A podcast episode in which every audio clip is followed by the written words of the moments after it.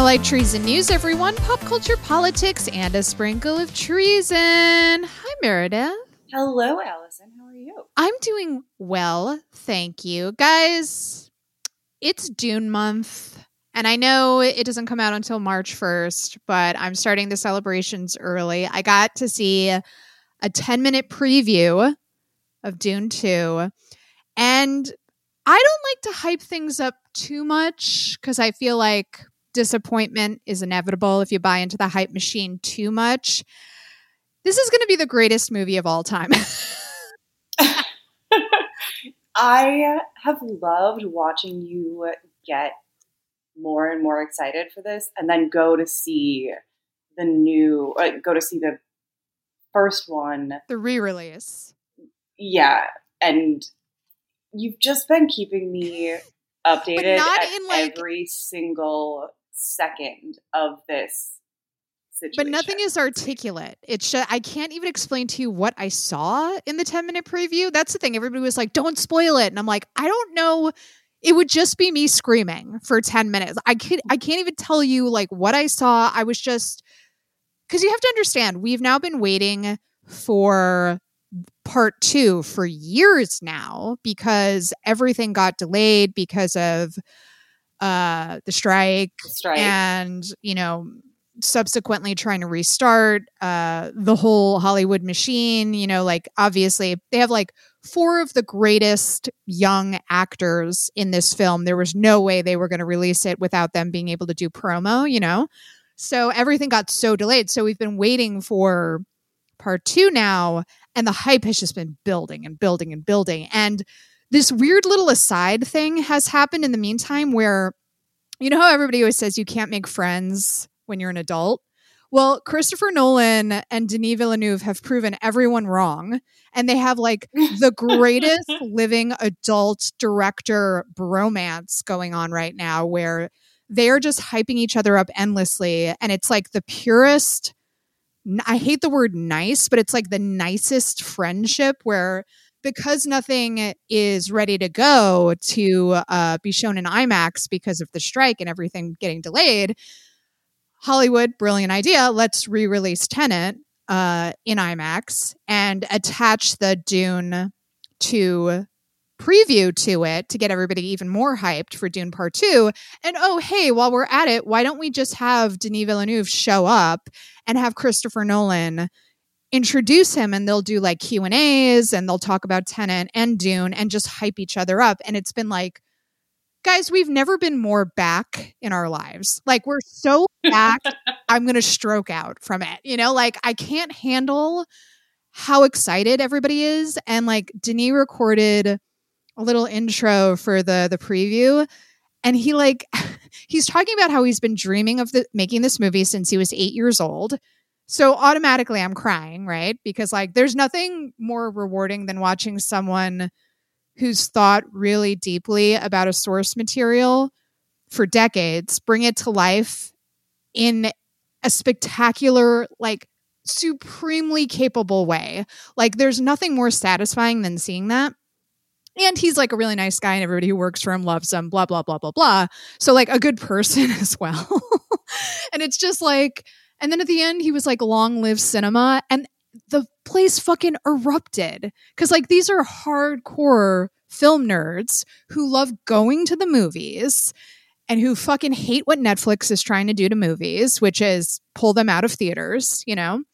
Um, and it was just really like, I can't remember the last time we had such a good, satisfying blockbuster event because um you know the MCU sucks now. So like and they never made really good films you know? They made like uh, like capable films. Like I think Endgame was well done for what it was you know? And yeah. and a good fan event. Like everybody was really hyped. I can't remember oh it was Lord of the Rings. The last time we had like an actually well crafted trilogy because this will be a trilogy why are we even pretending like it's not going to be a trilogy event you know um Yeah, yeah. And I've been excited, first of all, just watching you go through this. It's been beautiful as a friend because your brain just isn't functioning. No. You will start talking about Dune and your eyes basically go black. Yeah. Yeah. And you are just on another planet For sure. for like 30 minutes. And- just no concept of what's happening because all you're thinking is worms, worms, worms, worms, There's worms. so many in this one, you guys. Um, yeah, I'm I'm like Yeah. beyond gone. I'm so dune pilled. It's not even.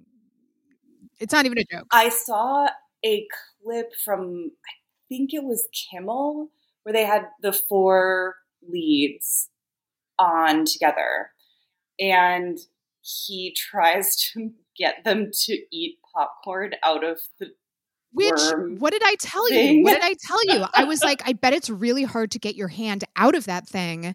And I was right because they were trying to do it on air. And I'm like, that's going to hurt their hand when they try to like pull it out.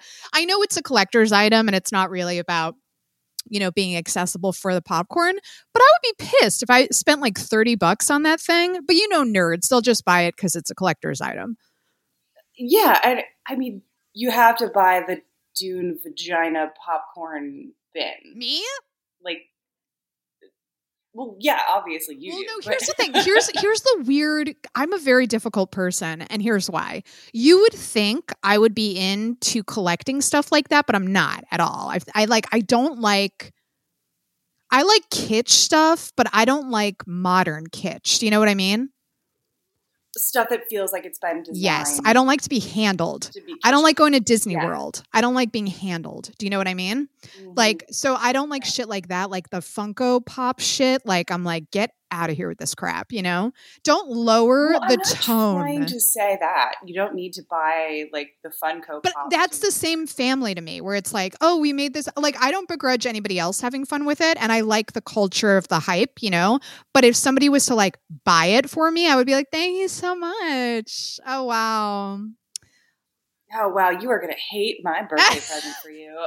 No, you're really good about that shit, though. I feel like you get that I'm a nerd, but it's like, but make it cunt. Do you know what I mean? Like, yes, well, I mean that is why I gave you the gay Bob. Thus- that's perfect. That's like a perfect example of what kind of nerd I am, where it's like, you know, I'll love it because it's the Babadook, but it's not like you didn't get me the Funko Pop B- Babadook. You got me like the hand crocheted, like whatever the term is for that.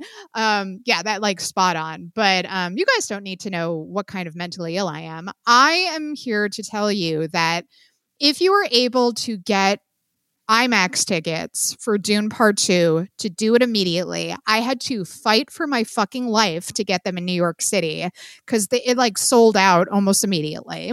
Um I guess like the front row is still open, but I like I had to go like I thankfully I got into the fan preview on February uh 25th, so I'm going to see it super early. Um but then when I just went to regular IMAX ticket sales, it's crazy here. Like, because here's the thing, and here's what they don't tell you New York City only has one real IMAX screen. Oh god! Again with the real IMAX. Thing. It's the Okay, old, this is yes, very continue. important because this is the whole thing with IMAX. They're like, it is the size of the screen that sets us apart from regular movie theaters. Even the ones with really, really big screens, they're not IMAX size. But here's the thing only one screen at Lincoln Square is the actual parameters, according to IMAX itself, that meets the standards of an IMAX screen. Are there other theaters in New York City, also run by AMC, who claim they're IMAX? Yes. Are they the correct proportions? No. So that's why it was like a fight for my fucking life to get tickets for the the true IMAX screen to see Dune.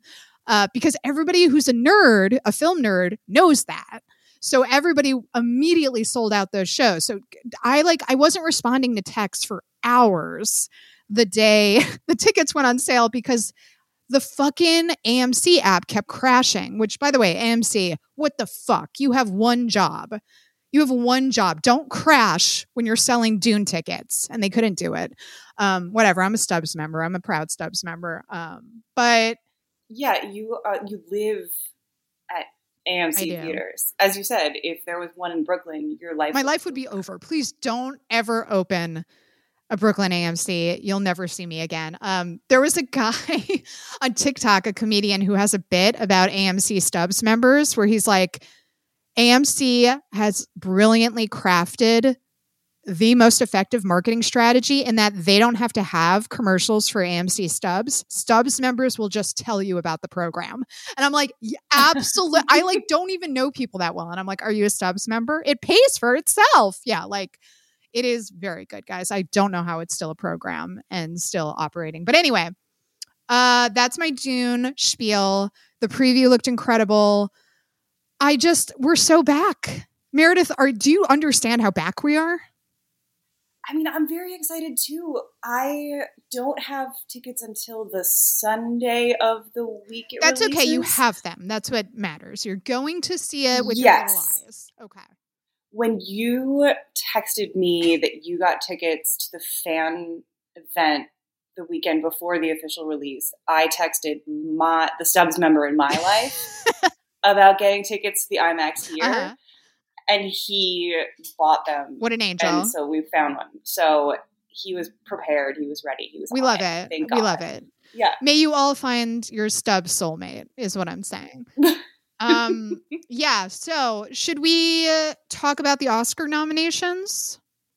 Yeah, let's do it. So First of all, I wanted to read Brian's comment, uh, which, by the way, I never plug the Light Treason News Instagram, but that's also uh, a good way to you can either comment on our posts or message us and i'll read those on the air as well uh, so brian writes i'm not against bradley cooper getting acting awards for 2023 it's hilarious to me that it's what appears to be uh, for the worst roles of his, uh, not just uh, in Guardians of the Galaxy, but for fuck's sake, his cameo. Oh, oh, I'm sorry. So he's saying, Brian, I'm going to condense this if you're going to nominate Bradley Cooper for an acting award, he was way better in Guardians of the Galaxy and even his cameo in Dungeons and Dragons versus um, whatever the fuck he was doing in Maestro. I agree ab- about that wholeheartedly, especially Guardians of the Galaxy. I think he is legitimately good as Rocket uh, Raccoon. Um,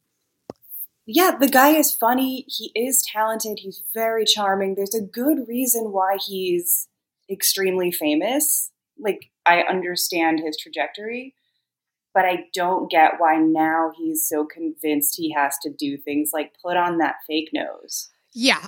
Just focus on the things you're really good at. And we've talked about this a thousand times. I think we've even talked about it on the show. Let somebody else direct you when you want to do something really meaty. Yeah, it fully. will go better. Well, I'll be honest. So we're big fans of uh, I, I wouldn't say the oscars but like again the hype machine. Like we watch it like it's the super bowl. Um but we we talk about on this show all the time how the oscars is like a campaign awards show. It's about who runs the most effective hollywood campaign. It's not about who gives the best performance or who made the best film. Um, it's about who's respected in the industry who's you know schmoozed the right way, who spent enough money on. So, you know, it's not reflective of quality in arts, uh, even though it pretends to be, right? Um, I would say in the actor, the lead actor category, the only actor I, in my opinion, who gives maybe one of the best performances of his career is Jeffrey Wright in American Fiction. Everybody else, even if they're solid, I wouldn't put it in the pantheon of their best performances by any stretch of the imagination. So let's just run through the list. It's Bradley Cooper and Maestro. We've talked a lot about how we don't really like that performance. Although, did you see it, Meredith? Maestro? Yeah. Uh, no, I watched like the first 10 minutes. yeah, so that's right. That's right. That I had to turn it off. And, yeah. Oh, right. So unfortunately, just let me not watch every no, you, single thing. You don't have if to. I know one's going to. No, no, and I'll, I'll, tell you right now, you do not have to watch that. Uh, if I was like Thank Meredith, God. come on, art, no, but uh, be a completist. Colman Domingo, he, he's a brilliant actor. Rustin's a not a good movie. Uh, Paul Giamatti, that's not one of his best performances. He's great, but not one of his best performances, I don't think. Um, Cillian Murphy and Oppenheimer, great performance, not one of his best. And then Jeffrey Wright, who I think legitimately um, you could make the argument he's been better and stuff, but I thought he was great in American fiction. And it really, he got to flex a lot of muscles that we don't get to see him flex that often because Hollywood is racist. Um, but yeah, I, again, it's sort of like who's running the best campaign right now. And a lot of people love Bradley Cooper, but I don't think Maestro got enough positive buzz for that to happen for him. So, in my opinion, it's between Paul Giamatti and Cillian Murphy because they're both very well liked, and uh, the holdovers and Oppenheimers they're running good campaigns right now. Yeah, and I know you're much less positive on the holdovers than I am. Yes. I think I just I I won't be mad no, if no. he kind of sneaks in and takes no. it because he has done so much good work. People might feel as if it's a legacy award, which you know, you know the Oscars is big on. They they haven't awarded him in the past for quality work. They might think it's it's time for him, you know. So I honestly wouldn't be surprised if it went either way between Paul and Cillian. If it went to somebody else, I would be shocked. yeah. Um, but in the end, I'm just so happy that Jeffrey Wright got nominated, yes. that American Fiction is getting attention, that people recognize that it was such a difficult achievement to kind of hit the tone match between the two differing parts of the story. Mm-hmm. I just love just knowing that he's going to be there is enough for me, you know? Right. Like, and I saw you sent me this unbelievably sweet video of him on some morning show talking about what he did when he got nominated. And he's just breaking up. He's crying. He's talking about thinking about his mother, going to see it with his son, and his son saying, Oh, I see so much of myself in yeah. this character and I thought, oh my god, this is this is why this is so beautiful. I think I said to you, I'm like, awards don't matter until they do. like the the fact that that nomination meant so much to him and it is so meaningful i was like the oscars do matter because it is it's like representation is important right like and you forget that until someone like jeffrey wright gets nominated and it's like right you're one of the greatest living actors and you don't get recognized as much as you should because racism is real and it's still very real in Hollywood. And it meant you could like it meant so much to him that it was like, oh, this is a nice moment. We can we can celebrate this moment. Yeah, we're allowed to celebrate. We're allowed. Get off my shit. Who are we talking to right now? Uh, so actor in a supporting role. Sterling K. Brown, American Fiction, very good performance. Uh, Robert De Niro, Killers of the Flower Moon, Robert Downey Jr., Oppenheimer, Ryan Gosling, Barbie, Mark Ruffalo, Poor Things. So I thought this was interesting because of the the missing of uh, Willem Dafoe of it all, because it seemed like it was sort of up between Willem and Mark for Poor Things, and Mark got the spot. That was kind of surprising. Yeah, it was a little bit surprising, but I think you were really surprised that Sterling K. Brown got a nomination. No, I wasn't. Mm-mm. You weren't. No. I feel like you thought that. I I was surprised that so many people thought Willem should have the spot for Poor Things because, in my opinion, and Poor Things was spoiler for our Oscar episode. Poor Things was like my favorite film of the year. I thought Mark Ruffalo gives like a much more interesting, nuanced performance than Willem Dafoe. And the SAG Awards sort of threw everybody off because uh, Willem got in. And uh, did Willem win or got in over Mark? I forget, but there was like a little bit of a surprise there. Um, but I was always like, I think Mark should get nominated for it. So when he got nominated, I was like, ah, okay, that that tracks a little bit more with what I was predicting. But no, I thought Sterling K. Brown was great in uh, American Fiction. Um, and American Fiction has really started to pick up steam in the Oscars race. So when I saw he got in, I was kind of like, oh, okay. Yeah, sure. Um, yeah. But yeah. And once again, mm-hmm. I, I just, especially since it's basically been locked up since Oppenheimer came out. Yeah. Robert Downey Jr. is going to win. There Again, I'll be shocked if he's not. Chance. We don't have to talk about the Barbie of it all, just because I feel like uh, the discourse. Um, let's. We cannot. No, I, will just. just I'll just say to everybody, please learn what the word snub means. Snub does not mean you get nominated in Best Picture, and you're Oscar nominated as a producer and a director. That's not a snub maybe you were disappointed not to see them in a certain category, but stop using the word snub when you don't know what snub means. And Margot Robbie Yeah. is um, a billionaire. She's going to be fine. Um, let's yes, let's all just remember that when a movie makes one point seven billion dollars, Everybody's fine. and everyone will be Mhm. okay. Also, especially when it's a director who's already made movies that got nominated for Best Picture, and who's once, definitely, definitely going to you win know? an Oscar as best director. at, at some point, and then you have like Margot Robbie's kind of the only remaining movie star And who, and out there. who has Like, said herself, I'm fine. We can all stop talking about this. Like she, it's not Yeah. her fault that she's part of the discourse now. She seems like a very cool person. And she's like, we can stop talking about this, please. I'm uncomfortable. but this is what happens when our traditional political institutions collapse. We turn entertainment into politics. Anyway, why is Hillary Clinton weighing in on fucking anything? Um, you're a war criminal. Anyway, actress in a leading role, Annette Bening, Nyad, which I just saw with my little eyes, and I'll talk about in a second. Lily Gladstone, Killers of the Flower Moon, Sandra Hüller, Anatomy of a Fall, Carey Mulligan, Maestro, and Emma Stone. Poor things. I think this is the tightest category, in my opinion, between Emma Stone and Lily Gladstone, obviously. Um, yeah, I could see it going either way really easily. And I know you know I think Lily Gladstone did have just an incredible performance and definitely deserves it. But also Emma Stone has had such a year, has just come out doing weird, off-putting work Yeah. across Really television challenging. and film. Yeah. Like she's just doing interesting stuff, but is still extremely charming.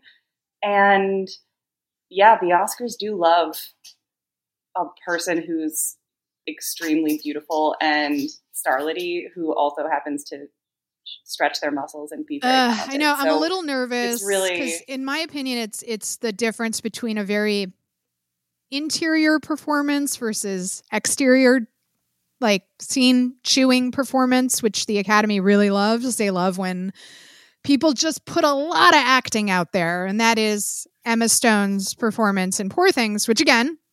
My favorite film of the year. I love her performance, but it is like she's doing the most, right? And Lily's the exact opposite, where it's like very interior.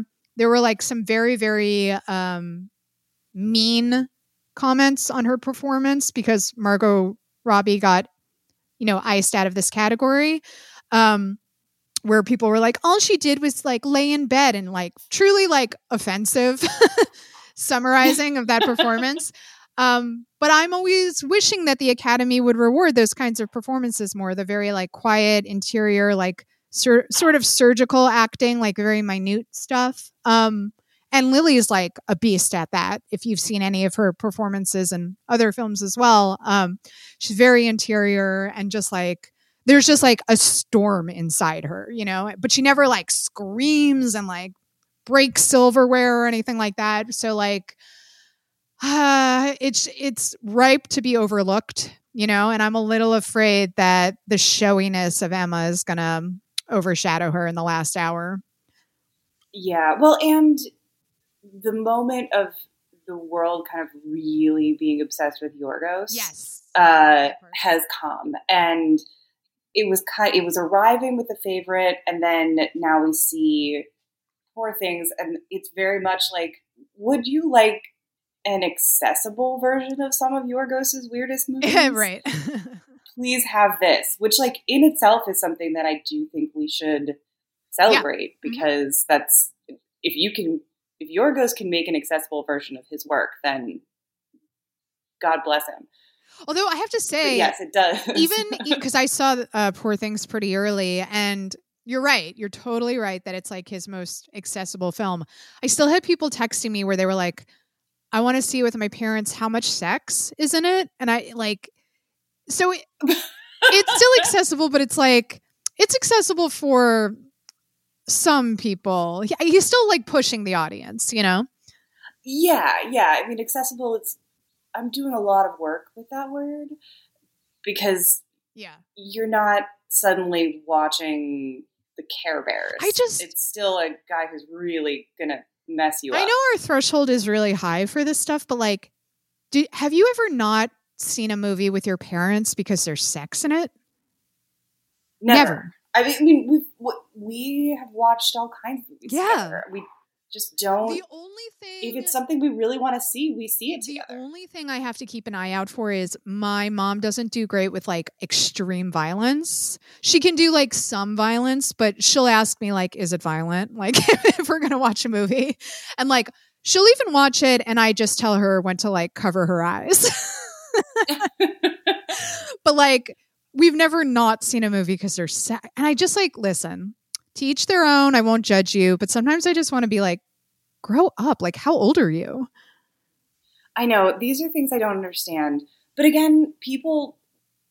I shouldn't when judge. I was in Costa Rica, I heard, you know, we heard this 21 year old that I was on vacation with talking about how she had heard about the lobster on TikTok Mhm. And seen a clip of it, but not watched it. And she was really interested. And my sister said, Well, you should watch the movie. And she said, Oh, I think the whole thing is up on It. TikTok. It's like 30. It is. There's like 30 some of them. I could watch Yeah. it. I thought, why don't why don't you just watch it like a movie? I know it's crazy. I I I just watched. Um, I had never seen the Sully movie, and it's Oh yeah. on TikTok in parts. And I watched Sully on TikTok because it just kept feeding me other parts, and it was like three o'clock in the morning, and I was like, I couldn't sleep, and I was like, girl. I guess. So that's how I watched Sully. and like honestly, I just wanted to see the crash scene as everybody did when they saw that movie, and it's done really well. And Tom Hanks is really good in it. And but yeah, I I w- here's the thing though, I was never gonna watch Sully, and now I've seen Sully because TikTok fed it to me. but yeah, okay, I hadn't thought of it that way, but yeah, there is this element of okay, well, I guess, uh, well, uh, so if some people are just not going to watch the movies, we have to accept that. Some people are very just don't want to watch things. The idea that not watch like watching sex scenes is a problem. I don't know. You're right though, because like just doesn't. we we have to accept that not everybody is into film as we are and if you have to choose between someone never seeing the lobster or watching the lobster on TikTok is it my preferred platform to watch a film by Yorgos? No. I would say just go watch the film uh either at home or well I guess that's the only option now. You would have to watch it at home. But I would much rather you see it, right? So I try not to be a film snob in that respect, where it's like, see it, let's meet people wherever we can, right? Um, yeah, yeah. so yeah, but also don't, I hate this Netflix shit of we're not going to put movies in the theater because our viewers want to see it at home because that's what we're about. Like, I still respect the, the theatrical experience enough where I'm like, I want to preserve this thing that is very important, I think, to our culture. But at the same time, I do think we should meet people where they're at because there's all kinds of budgetary restraints, there's accessibility issues, maybe you can't get to a theater, you know? So I don't want to be so elitist that I keep movies from people, you know? Um but at the same time to think of watching The Lobster in parts on TikTok like breaks my heart a little bit. yeah, there's not. We're not talking about a movie that requires a large screen. We're not. It's not a Denis Villeneuve situation where you're like, oh, I've got to go to see Dune on the biggest screen possible. Mhm, right. Hell, even fucking Top Gun Maverick, Great movie. it was Yeah. better on a big screen. Watched it on a plane. because as as Maverick would have wanted me to. I was in the air watching Top Gun. That's how he wanted me to see it. I felt it in my heart. I really liked it. I saw it on Yeah. an itty bitty little screen and I loved it. And you know what? That's okay because honestly, I've watched so many blockbusters on planes, it's ridiculous. But there are, you know, you think, okay, yeah, sometimes if, like they think about all of the arguments, and I just think, oh, it's just still so sad. Like it should just be easier for people to go to the movies. Part of the reason why this has all happened is because it's become so obnoxious and kind of unpleasant to go to a theater. It's just too expensive. Uh, and there's fewer and fewer theaters, and it's prohibitive now, where it's like if you have a couple kids and you and your spouse want to go to the movies, you're going to drop like a hundred bucks. And then you've got to get snacks and food while you're there. So, like, it's just not realistic for a lot of families, you know, and I get that. So that's why I'm kind of like, see movies however you can, but also please, please save this experience because, like, we're sort of, you know, seeing it rekindle right now with Dune, where it's like when you're in that packed theater with hardcore fan, like, there's nothing like that. There's just nothing. And if we lose that, it's like, uh, we already have a lot of issues in our culture with isolation and people being lonely. And if we lose that, I'm like, that feels like we lost something really base in like the human experience, you know? Yeah, absolutely. Um, so. and I'm constantly furious about it. Then again, you know, movies are finally getting here after you saw them like three months ago. yeah. So I'm finally feeling better. So like I'm going to see Zone of Interest later this Thrilled for you. That's going to be a great I can't time. wait to hear your thoughts on that. You have to text me. Um so speaking of of the Zone of Interest and, and other uh, Academy Award winning films or nominated, actress in a supporting role, Emily Blunt, Oppenheimer, she got in there, guys. She did it. Danielle Brooks, The Color Purple, America Ferrera for Barbie, Jodie Foster for Nyad, and Da'Vine Joy Randolph for The Holdovers. It seems pretty solid that Da'Vine's going to take it for The Holdovers. I'm thrilled. That's my favorite performance of that film. Uh, she's Da'Vine's such an incredibly funny, charming human being. She's been absolutely killing it on the press circuit promoting the holdovers. If you haven't seen her seen her on uh, Graham Norton, go to TikTok, oh. treat yourself. She's so fucking funny and she's like one of the best storytellers we have. She's amazing. I watched that whole episode. The everything she says in that whole so episode good. is fantastic. She's so funny. And and she gives a great performance. She's great. And yeah. Let's just made me cry. Let's just normalize setting aside a nomination every year for somebody who went to the Yale School of Drama. yeah, let's just get it out of the way. Getting enough attention. Let's just get it out of the way because, like, you know, they're going to be great. Uh, yeah, no, she made me cry in a film that I was like pretty underwhelmed by. She's that good. So uh, it seems very like almost set in stone that she's going to take it. I was shocked to see America Ferrera. Uh, I really, really like American Ferrera. I think she's a great actress that performance, like, okay, if I have a note about it's just for the it's just for her monologue. I know, which is overwritten. Again. It's overwritten. Greta always has one monologue that is very overwritten. That's her overwritten mo- monologue for Barbie. Uh you know, very millennial feminism uh on the screen. Again, a read with love because I really liked Barbie. I love Greta. I love America. I got to be honest with you. I thought America Ferrera's performance in Dumb Money was better than Barbie. Honestly, like, and I, I really like Dumb Money, but I thought she was the the character was more interesting to me. I thought she was better. This is an odd, odd nomination. This was the one that when I heard it, I was like, "What?" Like that really felt strange, especially because uh, Margot got iced out. You know. Yeah, well, and and yeah, it's very odd that they decided to make that the place where they were like, well, I guess we can drop, a, a you know, some recognition here. Um, am I excited that she got FaceTimed simultaneously by the sister. That was cute. Yeah, very cute. That makes me happy. Like, Don't get me wrong, I really like her, and I. It's one of those nominations where I'm like, am I going to get mad that the Academy is recognizing a good actress? No. Like, is it my favorite performance of hers? No. But it was just because it got swept up in the politics of the whole Barbie thing. The nomination was like even more glaring, and I felt really bad for America because in the wake of this, suddenly she had yes. to do all of the work of like putting out a statement. Well, Ryan had to do it too, and they both had to do it. I understand they had to do it, but it sucks. It's like this is a really exciting moment for them. And I know Ryan has like consistently been like kind of doing his shtick where he's like, I can't believe I'm here. But I like, I think he almost has to do that because it's like, it is so strange that in this film about patriarchy and dudes overshadowing women, like it's happening. Like it's actually like playing out in real life as it always does. So, like, I feel bad for them though, because they can't even enjoy this moment. They have to be like, here's my statement about how I know it's fucked what they did to Greta and Margot. And I'm like, I'm so sorry I'm here, you guys. Like, just everybody shut the fuck up and let them be happy, you know? you know, let's just let them just enjoy it.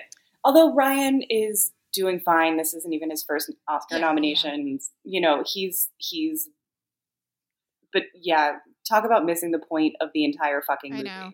He's he's another one. He's gonna win when he's like 50, you know? So it's kind of like, all right, we just have to here's Ryan again, you know, like you're just kind of a seat filler for a while. Um Yeah. But let's skip down to for the sake of time, uh best director. Because this was another category. Everybody made me very mad with their response.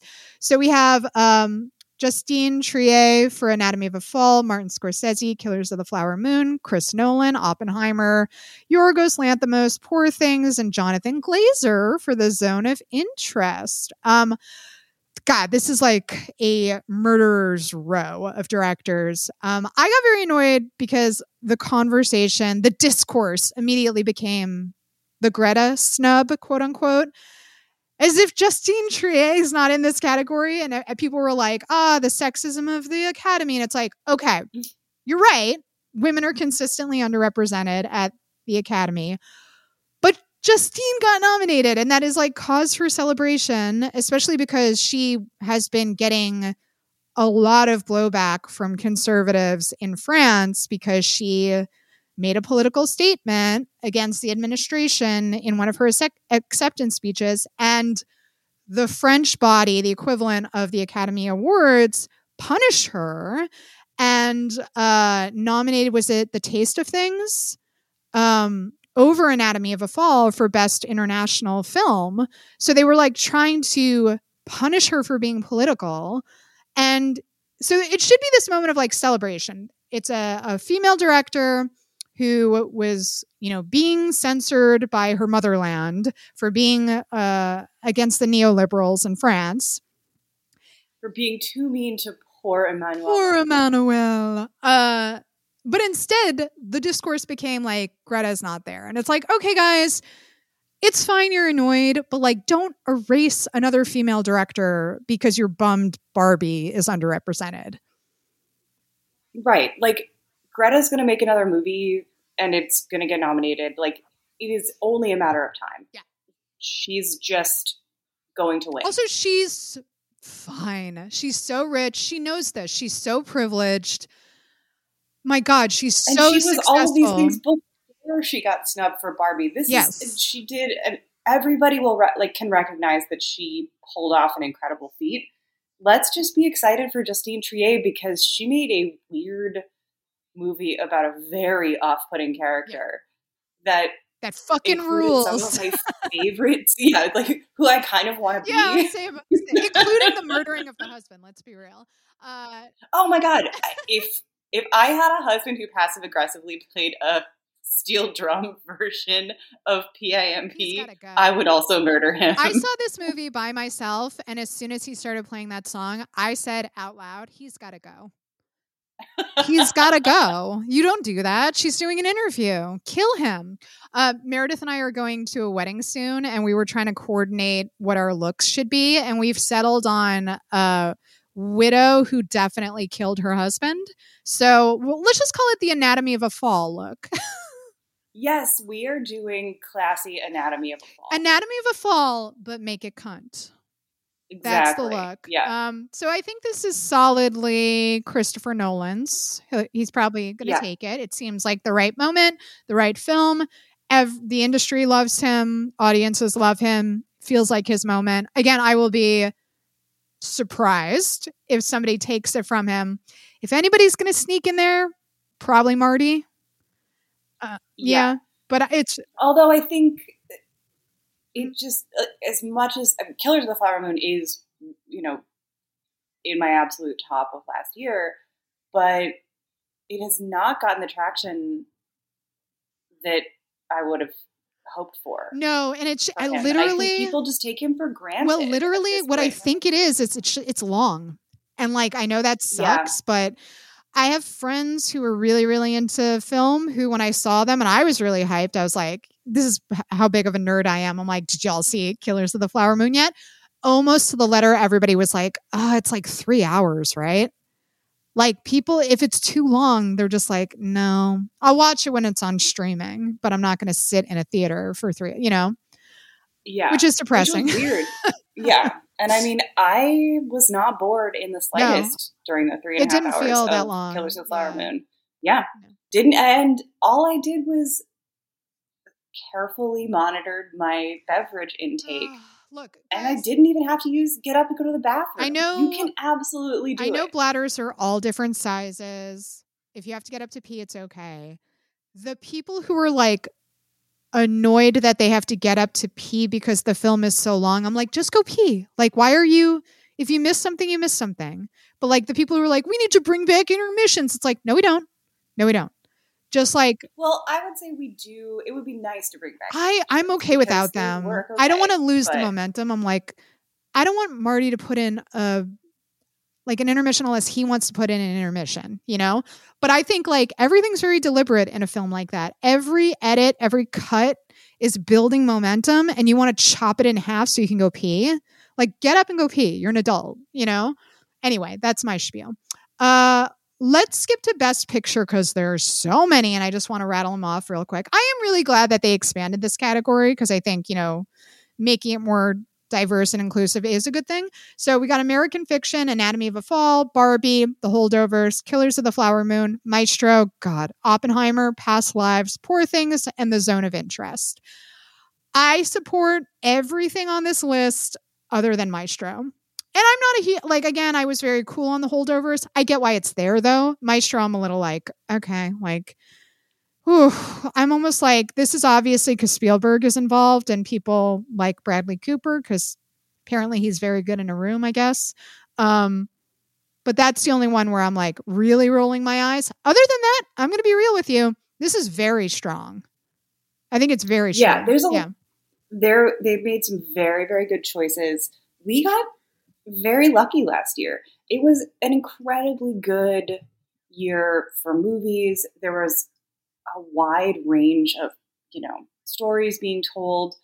A lot of opportunities to see stuff that don't that we don't normally see. True. and a lot of really big swings, which is just exciting in itself. And I'm I'm glad for that. And you know, Oppenheimer, I think, is going to end up taking it unless there's a Shocking. unless there's an upset. I think uh, an upset would be if Poor Things won, Ugh, yeah, I which and like again, I could see my favorite film. but, I would no. be shocked. I'm really, really happy that Past Lives and American Fiction got love here. Um, you know, I'm I'm thrilled for Cord Jefferson. I'm so excited Oh to see what he does next. Um, and I'm so happy for the team with Past Lives because you know they got we can use the word got snubbed in the acting categories. Um, and that was really disappointing. I know for a lot of people. Uh, but And we didn't we didn't necessarily think it was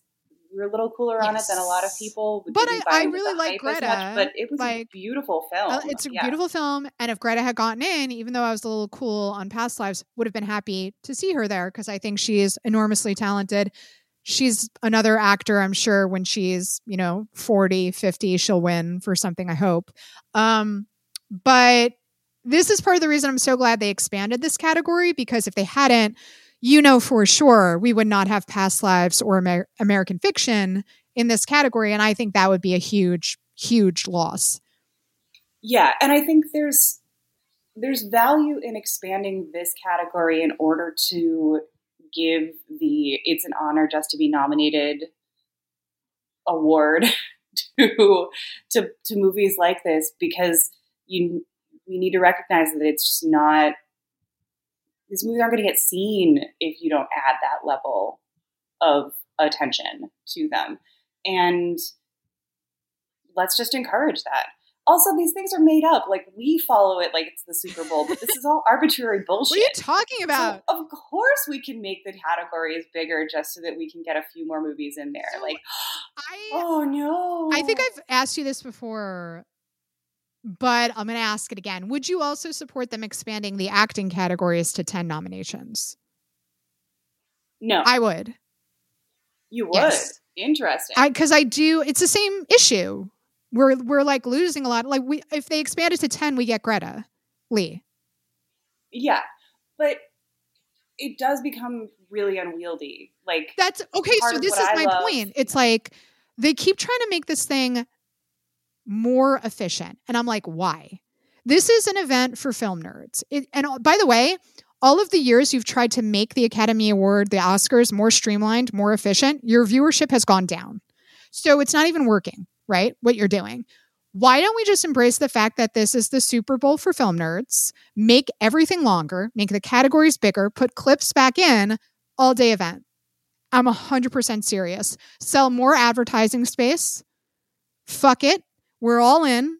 We've never been more back. and just like let's just torture everyone who's actually involved. it's not torture though. It's not torture. Like here's the thing. Okay. We don't like to sit there that long for that. Fucking get up, walk around, go out to the bar, get a cocktail, come back. We'll have a seat filler in your place. Like I'm sorry, the like the whole wah wah, it's too long. You make you're a fabulously wealthy actor, most of you. Some of you are not. But like okay, like it's a long day at work. Okay, yeah, fine. If you don't want to go, don't go. But the people who want to be there, it's like, okay, like let's just make it longer. Like fuck it. People still complain about it being bored and you've stripped everything out that you could strip out for parts, you know? So like Yeah. why even have a fucking award ceremony at this point? If you're also fucking bored, you know? Ugh, you're making this argument that is very compelling to me, but at the same time, I don't want to put up with all of that. Like, I just want some of the. What are you doing? You're watching it from home. Like you could just like put it on in the background. It doesn't affect you in any way. I know. And it would be really fun. It would be hilarious to watch them have to get up at 6 a.m., immediately get into their glam Love it. squad, and then show up someplace at 10 a.m. and just be there for 12 With hours. like a that Starbucks would be coffee. hilarious. Yeah, yeah. Fuck it. This is your yeah, job. everybody just rolls in. Yeah. Uh, that would make the red carpet pretty so fun. So and imagine how Oh drunk they would get. How every like how drunk everybody would get at they because you're like six hours. Like you're just drinking the whole time. Like it'd be great. Oh, and they everybody would be smoking inside. Yeah, like suddenly you bathroom. just see everybody with their Juul pods, and it would be amazing. Yeah, Yeah, fuck it. Um, okay, let's talk about uh Nyad because this I think surprised a lot of people that Annette Bening and Jodie Foster got in with nominations, and I have seen Nyad now with my little eyes, and uh, it's not good. Everyone, uh, it's it's um, like I, I think I'd like a two two and a half star film. I would say it's it's by the people who did um what the hell was that movie about the free climbing couple? free solo. Free solo. Thank you. So it's by the uh, directors of that film. And I, I have never seen that. I I haven't seen that film. I heard it's great. Um, but sort of predictably, where Oh, sorry, I'm being uh, attacked by a drone strike right now. Just I'm so you currently know, being like, abducted. Can everybody just hold on a second? I will resume podcasting when I am on the alien spaceship. Uh, okay, I think it's it's passed over. Um, yeah. so Sorry, guys. Living near a place that has fighter jets is sometimes really. I did think about you in this latest season of Vanderpump Rules with James and Allie's new apartment directly by the airport. Oh God, it's they so constantly true. have to hold for another plane, and the, like the the film crew's so shady that they just like are filming the plane like flying overhead. Very funny. Yeah. Um. But yes, now back to Nyad. So predictably, because it's by the couple who made Free Solo, the action in Nyad is well done. And I'll say it's a very impressive physical performance by Annette Bening because, you know, the whole story of uh, Diana Nyad is that she's at the age of 60 when she decides to try to break this record of swimming from Cuba to Florida without a, a shark cage because there had been a record with some fucking pussy in a shark cage because you don't want to get eaten by a shark. And Diane Nyad was like, all right, step aside. I'm doing it without a fucking cage. And it took her many, many, many tries. And that's what the film is about. Like she almost died several times from a myriad of, of terrible shit that happened to her trying this. She eventually does it. Sorry, everybody, spoiler. Um, but it's like a very, you could tell it was a grueling um, process filming this for Annette, I'm sure, because she is not a spring chicken. So I do have to give it up for her for that reason. And I did enjoy watching Jodie Foster and Annette Bening as this like bickering former couple who are now friends and then they become like a like a coach and like athlete type relationship. That was enjoyable. Other than that though guys um it's not well written. It's very clunky uh it drags uh, it's it's not very well crafted in my opinion so uh, i would not recommend it. Which is kind of unfortunate because i do think that i'm i'm certainly aging into the movies that are clearly made for middle-aged women where which like let's be real i've been in that category since i was about 12 but how would you define Um, that because that's not how i would classify your taste. So like what's an example of that do you think Um, I mean, anything that has a lot of female interiority, like whenever I saw a passage to India, oh okay like if if like Judy Davis is in it, especially once she's over like fifty, I that's the kind of thing I'm talking Okay. about. Um, so we, but movies that are interested in women's stories after they're fuckable, like right and I think Annette Bening's done a lot of movies kind of in that space, i think that's uh, actually which is fascinating. That's a line in Nyad where they're talking about sex, and Jodie says something like, "You're you're not having sex anymore. You're not interested in sex anymore." And she's sort of like, "Yeah," which was very funny. It's too much. Yeah, yeah, You know, and honestly, like I couldn't, I can't blame Diane Nyad. I'd probably rather swim than fuck if I'm 60. Um, who am I kidding? That's I was gonna say, I'm like, again, you were describing a woman I do not know. I'm like Meredith. I like don't think that's you. no, it's true. I would have like several, several younger valets Yeah, that attend yeah. to my needs. We know that's that's the case, but I am interested in these stories, and I think it's like it's also hilarious. Somebody pointed out that Jodie Foster gets nominated for an Oscar like two weeks after uh, True Detective I know the comes on, the Jody songs. and it's like yeah. the same. Yeah, but that that same thing happened in the first season right where people Matthew. were like, "Oh yeah, Matthew McConaughey, like he's kind of what's he been doing? Oh, he's doing television now." And then like two weeks, literally two weeks after the first episode, nominated for Dallas Buyers Club. So it's kind of funny that we're getting, you know, it's like, "Oh yeah, True Detective, we're back." Where was Interstellar and all of that? Oh god, Because I, I felt like that happened kind of at the same. Because I remember seeing Interstellar and I was like, God damn, is he a, an amazing actor? And then, then Dallas Dallas Buyers Club. Uh, Interstellar is 2014.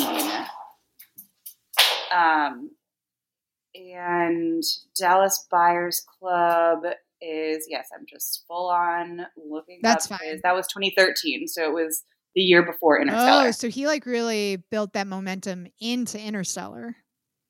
God. yeah, he did Dallas Buyers Club and Wolf of Wall Street, Oh yeah, God. and then damn. True Detective in 2014, and Interstellar was the same That's year. a crazy run.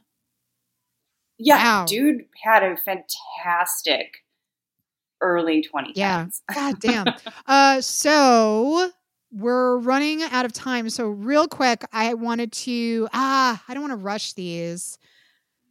Uh, maybe I'll just wreck them real fast and then talk about them more in depth next episode. But anyway, guys, I highly, highly recommend Origin, Fallen Leaves, and Mr. and Mrs. Smith, the TV series. Um, I guess I'll just like steer clear of spoilers, but I am shocked that Isabel Wilkerson didn't get more buzz. Uh, or I'm sorry, that's the character's name. Um, Aunjanue Ellis Taylor didn't get more buzz for her portrayal of Isabel Wilkerson in Origin. I think it's an incredible performance. I think what may have happened is all love and respect to Ava DuVernay, but Origin does feel a bit like a video essay. Um, because if you've ever read the book it's based on, Caste, um, it's a fascinating book about the caste system and how slavery and racism in the United States mirrors the caste system, although there are obviously important distinctions. But it's an exploration of how caste is like the source of evil in the world. Um, and it's a beautiful film. It's really well done. Anytime it does sort of stray into that video essay territory, I feel like Aunjanue really like a gut punch of a performance. Like she is just so gifted and amazing in this film. So if you could see it, I highly, highly recommend seeing it. Speaking of uh, provocative films about women who were like quote unquote past their prime, uh, I think Origin definitely fits in that category. And then Fallen Leaves is a uh, a Finnish film, I think. It's Finnish, yeah. yeah by uh, Aki Kaurismäki. Kaurismäki. Sorry, anytime I have to pronounce uh, Finnish names, it's a bad thing. Um, a really, really sweet, funny love story. This film is like barely over an hour long. It is like stealthily beautiful to look at. The colors are gorgeous. The music absolutely rips. I fucking love this movie. So if you're able to see Fallen I mean, Leaves, please check it out. Yeah, Aki Kaurismäki is a fascinating director, has made several movies that just have completely slapped. Let's just say it the dumb way. And I don't think I've ever seen I'm, any. I can't wait by him. Oh my god, you have to look up the rest of his his. I was stuff, looking at it on a letterbox. Yeah, yeah, yeah uh, just just great very much like um, you'll just love everything about it. But yeah, there's something so I'm I'm really excited for Fallen Leaves. I'm so excited for you to just watch so it, psyched. and I want you to text me while you're watching it. But uh, Mr. and Mrs. Smith, I'm shocked, guys, by how much I like this. It's eight episodes, I believe, on Amazon, uh, starring Donald Glover, Maya uh, Erskine, Erskine uh, who you will remember from Pen 15 or or not and be shocked that it's the same actor because like she is very different in this uh, and a myriad of supporting actors every episode is another incredible cameo that i won't spoil for anyone because i'm so glad i didn't know these other actors were in it don't look at the imdb page just be surprised um, i love this series and I don't think you need to do the weird thing where like there are these wars happening on Twitter between the fans of Mr. and Mrs. Smith the movie and fans of the series, both directions where the movie fans are like the series isn't sexy, blah blah blah, and the series people being like the movie is stupid and it's like they can both be awesome in their own way, you know. Personally, I think the TV series is also sexy in a different way, but you know, obviously Donald Glover and Maya uh, Erskine are not Angelina Jolie and Brad Pitt. They're not fucking in 2005. Yeah, the, the hottest they've ever been. The hottest those two hot people have ever been. They're not supposed to be. They're supposed to be more realistic spies. Because guess what, guys? If Brad Pitt and Angelina Jolie walked into your banquet, you would be like, those are spies. 100% they're mm-hmm. spies. They're the two most beautiful people I've ever seen. Donald Glover and uh, Maya Ers- Erskine are supposed to be actual spies, so you're not supposed to. They're not supposed to pull focus when they walk into a room. You know. Um, if you had told me that I would fully cry at the end of Mr. and Mrs. Smith, the TV series, I would have been like, "You lying," but I did because I really cared about the characters, and they give lovely performances. I am once again reminded that Donald Glover is such a fucking brilliant physical comedian and he doesn't get to show it a lot. but he's also a great actor. Like, you know, he's got chops. And uh, Maya is amazing as well. Every episode, you're going to love these cameos. I'm so excited for you to all see it. You should all watch it. Oh, I'm so excited. I need something that's very well, I've been watching a lot of spy stuff. So I'm excited for it. I'll, you know, get there. It'll be great. Once I've maybe I'll even start it when I get home from zone of interest and need to decompress. Yeah. Once I've stared into the abyss for a while, just like a black television turned off, then I'll turn it on and I'll watch Mr. and Mrs. Oh, small, small thing I should tell everybody about Zone of Interest. The beginning of Zone of Interest starts with a black screen and just audio for a very long time. And the only reason I'm telling everybody this is it's not a spoiler in any way, but I've heard about a lot of showings where someone gets up to go complain that the projector isn't on. Every showing, I've like heard that this is an issue, or like people start to like start to murmur amongst themselves because they get a you know people get worried when something isn't behaving as it traditionally does. Like a movie starts, we're supposed to see an image. People panic when that doesn't happen. So just a heads up to anybody who sees it in the theater, your projector's on, everything's fine. Yeah. yeah. Oh, I'm I'm excited. I'm really looking forward to being completely destroyed by You stuff. will be. I can't wait to hear your review. Guys, that's it. We're we're done. No more episode. Uh please follow Meredith and I on the socials. Please follow Light Treason News on Instagram and uh elsewhere. Nope, just Instagram. And uh, we're both on Blue Sky and Letterboxd if you want to follow us there. Thanks so much for listening. And while you're at it, get out there and cause a little trouble.